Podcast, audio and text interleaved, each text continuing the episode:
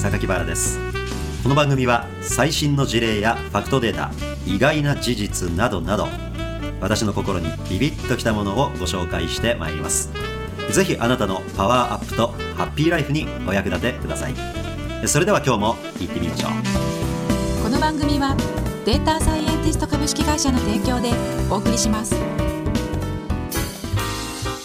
ToDo は意外とね脳への負担って大きいかもしれないですね。つまり ToDo 情報ってリストで目に見えるはい。一個一個のこうするべきとかこれやろうっていうメモ情報だけじゃなくってその背後にはいろんなタグがぶら下がってるじゃないですか。これ言った後この人にもとか、はい。これやった次には実はあれもとか、うん。自分の頭で意識はしてないんだけど早めにやらなあの人に言われ始めるより先にやらなとかっていう情報があったり、え無意識についてるタグの量がどさどさ多すぎてね。そうですね。そうですね。思ってるより脳の負担大きいそう。いう意味でいくとそのタスクって ToDo リストが消えないですよね。だからその下にタグついてるから、その表面的な終わったら次のタグがなんかこうそうそう。メラメラって上がってくる上がってきてだから消えないんですよね。そうなんですよ。だからメラメラって上がってきた次のタグにはまた別のタグがじゃらじゃらぶら下がってるみたいな感じでね。今の ToDo リストがねどんだけ単純化されても使いにくいのは、うん。そういうじゃらじゃら感。多分多分そうだと思います。これないでしょ。おっしゃる通りですね。でそれつけたらあのインターフェース上はものすごく使いづらくなっちゃうでしょ、 ToDo リストツールも。そうですね、かといって単純化されたらまあ見やすいし、でも単純化、ね、しすぎると漏れてるんじゃないかっていう不安に不安になるから。可能性もあるし。だからなんかジレンマなんですよね。でもそういうふうに考えると、 ToDo からも自由になる、何もしないっていう ToDo リストを入れておくっていうわけじゃないけど、どうしたらいいんですかね、それね。それいいですね、はい。何もしないっていう ToDo リストを入れるっていうのは、うん。まあねこれねまたね ToDo リストややこしいのはねこう思いません？ ToDo ってリストのイメージじゃないですか、はい。だけど実際問題はスケジュールに対応してるでしょ、はい、そうですね。それいつやねんみたいなはい、そうですね。あとどういう順序でやるみたいな、うんはい。ということはどっかしらにそのスケジュールのアプリケーションみたいな、はい。ああいうのがあってこの ToDo はスケジュール上の朝にやろうとか、うん。明日のはい。夜寝る前やとか言ってね、はい。脳はスケジュールマップに行きたがってる、うん、そうですね。うん、だから当然まあ Google なんかもカレンダーの横に ToDo 表示できるようにしてあるんでしょうけど、うん。あれもなんか気持ち悪いね。はい、そうですね。というのは、なんか予定スケジューリングするじゃないですか、うん。そしたら本来それは脳の中では、 ToDo リストに自動的に意識が増えたイメージなんですよね、うんでも ToDo リスト見ると、それは書いてないと、ちょっと脳が一瞬、無意識に混乱して、えスケジュールにはやるべきってあるのに、タスクリストにはやるべきことは書いてない。うん。ってことは、こっちはこっちの部分なのか、でも見たら、 ToDo の方には書いてるけど、スケジュール化されてないやつも多い。ってことは、どっちがどっちの部分やねんみたいな、脳の認識として、 ToDo を見たときにスケジュールに対する不足感と、スケジュール見たときに ToDo に対する不足感っていうのが両方出てきてね、はいあいつ気に入らんねんって言い合ってる友達同士みたいな。そうですね。いや、なんかね、本当にね、Google のせいなのかな？わかんないですけど、これは学校教育のせいなのか、自分たちはなんとなくスケジュールに基づいて、 ToDo をこなしていくっていう人生になっちゃってますよね。なんか本当にその、ね。ええ。本当になんかそのね、さっきの広大なスペースを作るじゃないけどもはい、広大なスペース作った瞬間、またそこに埋めなきゃっていう切迫感になって。いや、それ大江さんね両方ありません？そのね切迫感とか焦燥感とかと同時に、はい。タスクを終えて斜線引っ張ったりやり終えたって削った時の異様な快感みたいな、だからね、そうなんです、多分ね、その快感が欲しくて、もしかしたら、その またツールを足してる可能性もあるし、うん、でもね、それはなんかこう、短絡的快楽に走ってるとも言えなくもないなって気がだんだんしてきていて、本当になんかあの理想は、もう何の ToDo もなく、本能の赴くままにやりたいことをやっているというね、休みたい時に休み、起きたい時に起きて、やりたいことをやってるところが、ちゃんと ToDo の消化にもなっている状況ってすごくないですか？い。やそれはすごいですよ、いやそれだからね行ったり来たりしちゃうんですよ。僕基本 ToDo つけない人なんですね、はい。あの予定もあんまり細切れに入れない人なんです、はい。で前も別のバラトークで言いましたけどなんか自分が興味あるテーマとか大事やと思うテーマがあったらできるだけ大きな時間をそれに割いてなるほど、その日とか数日間それに浸るっていうなるほどね。やり方をする人なんですよ。ああ、いいですね、それはね。ところがねそれを数ヶ月続けていきますとね、はい。すごいそういう人生がつまらなくなってくる何？へー。こなしたくなるんです。あの今度ね ToDo リストマニアみたいに突然バーンとチェンジして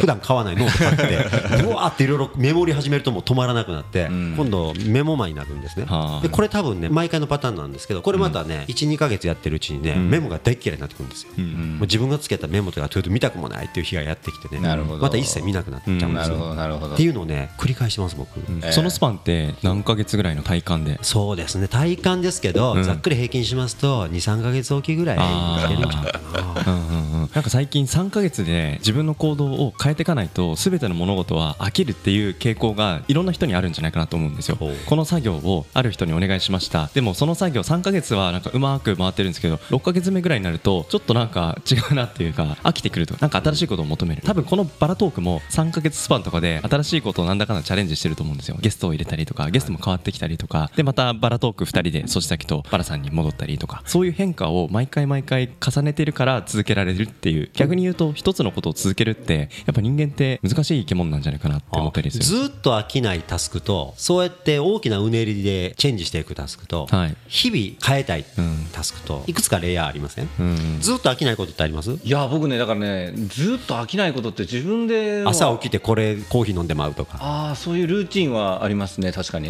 どんなルーティンあります？お前さんの場合は。僕ですか？寝る前と朝起きて後の軽運動。軽運動。軽あ運動のヨガ的なやつ？朝はヨガ的なやつで夜は筋トレ的な、はいはい。これやらないと気持ち悪いっていう感じですけどこれは何なんですかね？飽きないというかこれまた切迫感でやらないと気持ち悪いみたいなね、だからここも今出てくる前もやってきたわけですよいろいろ。そうするとなんていうんですか関節っていうかあのそこに油差しみたいな気分なんですよね。家出る前。わかりますわかります、はい。あのガーッと体操したりするとそこに酸素とか水分が入っていく感じはいそうですすしまもんねね、ええ、そうするとなんか外にこう出歩く準備が整ったみたいな感じはあるし、寝る前は寝る前でこうガーッとね運動して10年以上続いてるんじゃないですかね。おそんなにあすごい続いてますかはい、続いてますね。うんはいそれはなんか飽きが来る感覚はもうね、それはね、これいろんなことを習慣化するということがやっぱり一番何でもいいとは思うんですけど、だからご飯を食べるのとお風呂入るのと寝るのと同じ感覚に今としてはなってるかな。なるほどでもタスク管理っての話に戻るとやっぱりこのアプリ使ってあこれめっちゃいいと思っても1ヶ月後ぐらいすると使ってなかったりとか、このフォーマットでやるんだっていうことがその瞬間はすごい自分のエネルギーをかなりモチベーションしている感覚になることも 2ヶ月後3ヶ月後全く続いてないみたいな。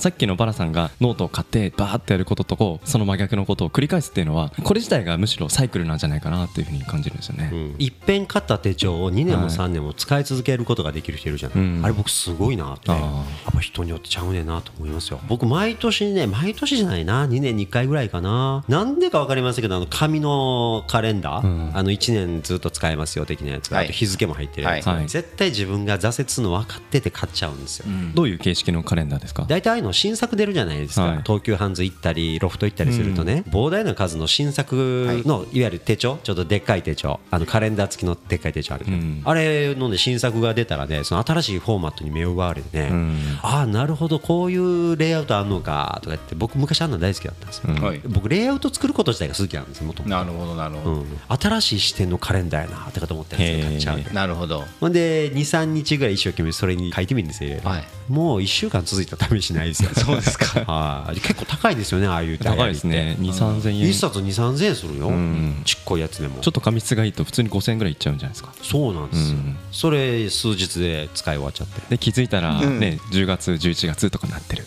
そう。それでもあれじゃないですか。年末までその使い切るというのが目的なんじゃなくて。そのレイアウトの中でいろんなことを試すという落書き帳感覚なんですよきっああなるほど。と目的が違うんですよ。だからそれを目的達成して使い終わったってことなんじゃないですか。意外と落ち込むんですよでも自分で。まあそうでしょうね。俺また今年も続かないいやだからその手帳メーカーっていうのは罪ですよね。そういうなんかこう落伍者を作ってるじゃないですか。僕落伍者ですからね立派なもう。でしょ？でもさそんなこ毎とそんなこと思う必要なくて本来は自分のなんかほら欲求というか止められない衝動をまあ10日間なら10日間もうやったっていうことで元取ったっていうか。まあ、その新しいレイアウトパターンを体感して終わるみたいなね。そうですね、それでいいんじゃないですかね、それがたまたま日記帳形式のノートブックだったっていう、うーんと思いますね、あれでもね意外とそのなんていうんですかね。使い勝手の研究にはなりますよねうん、それでもう元取りましたよ、だからそれは。意外とあの横線がない方が文章を書きやすいなと思うことだったりとか。あーなるほどね。あと格子状になってた方がなんか書く気になるとかね。背後にどういうフォーマットが目に入るかによって、ええ。こっちが書こうとする最初の気持ちが変わる。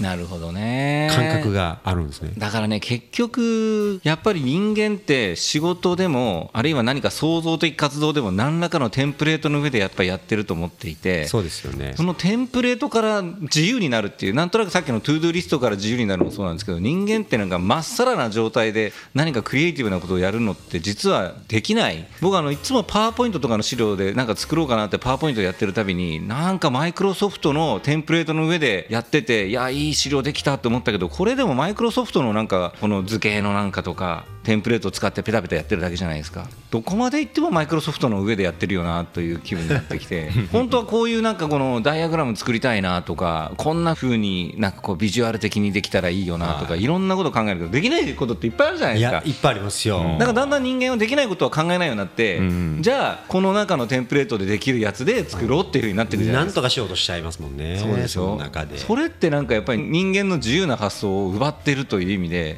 パワーポイントの資料をもうコンサルタントとか1枚いくらみたいな形で一生懸命作るわけじゃないですか、はい。そういうのはなんかこう人間の可能性だとか想像の広がりを奪ってるよなっていう気がしますよね。非常に残念ですよねそういう意味でね。この番組はデータサイエンティスト株式会社の提供でお送りしました。